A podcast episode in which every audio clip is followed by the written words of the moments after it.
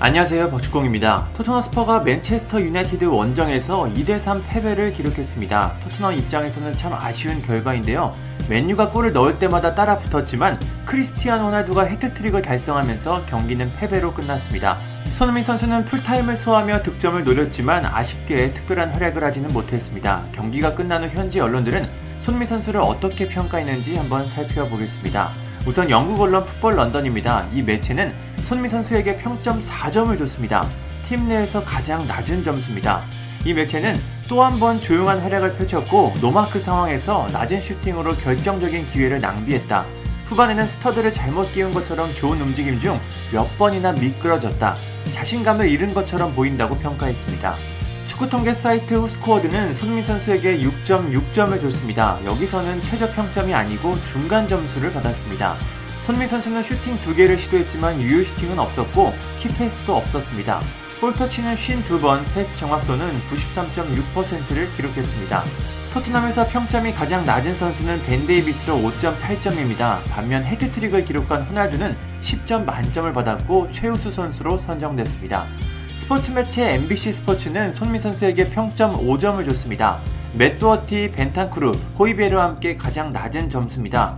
이 매체는 손흥민 선수에 대해 후반에 기회를 잃어버렸다. 공을 소유하는 것에 고군분투했고 몇 번이나 근육의 힘을 잃었다고 전했습니다. 손흥민 선수가 자주 미끄러진 것을 아쉽게 평가한 것 같습니다. 영국 언론 스탠다드도 한번 살펴보겠습니다. 이 매체는 손흥민 선수에게 평점 7점을 줬는데요. 가장 낮은 점수를 받은 선수는 교체로 들어온 모우라로 5점입니다. 선발로 뛴 선수 중에서는 벤탄쿠르가 5점으로 가장 낮습니다. 최고 평점은 쿨루세프스키로 8점입니다. 이 매체는 손흥민 선수에 대해 지능적인 패스로 위험 지역에서 맨유 수비에 구멍을 뚫었다. 후반에 온 기회에서는 더 잘했어야 했다고 평가했습니다.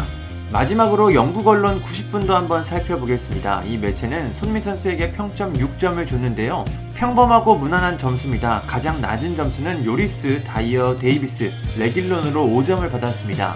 이 매체는 손미 선수에게 경기 초반 좋은 장면들이 있었지만 시간이 지날수록 손흥민의 영향력이 사라지는 것을 봤다고 평가했습니다. 그럼 안토니오 콘테 감독은 손미 선수의 활약을 어떻게 평가했을까요?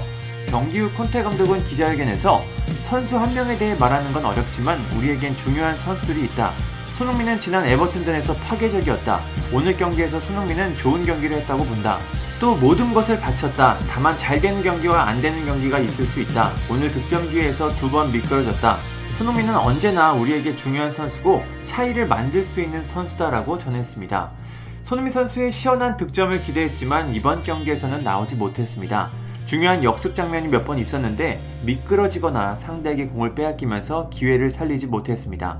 토트넘은 최근 7경기에서 패승, 패승, 패승, 패의 모습을 보여주고 있는데 꾸준한 결과를 내려면 손흥민 선수와 케인의 꾸준한 활약이 필요해 보입니다. 이제 토트넘은 브라이튼, 웨스트햄, 뉴캐슬, 아스톤 빌라를 연이어 상대합니다. 토트넘보다는 객관적으로 한 수 아래로 평가받는 팀들이지만 최근 토트넘의 경기력을 보면 또 그렇지 않은 것 같기도 합니다. 손흥민 선수가 이번 시즌 어떤 성적을 거둘지 궁금합니다. 감사합니다. 구독과 좋아요는 저에게 큰 힘이 됩니다. 감사합니다.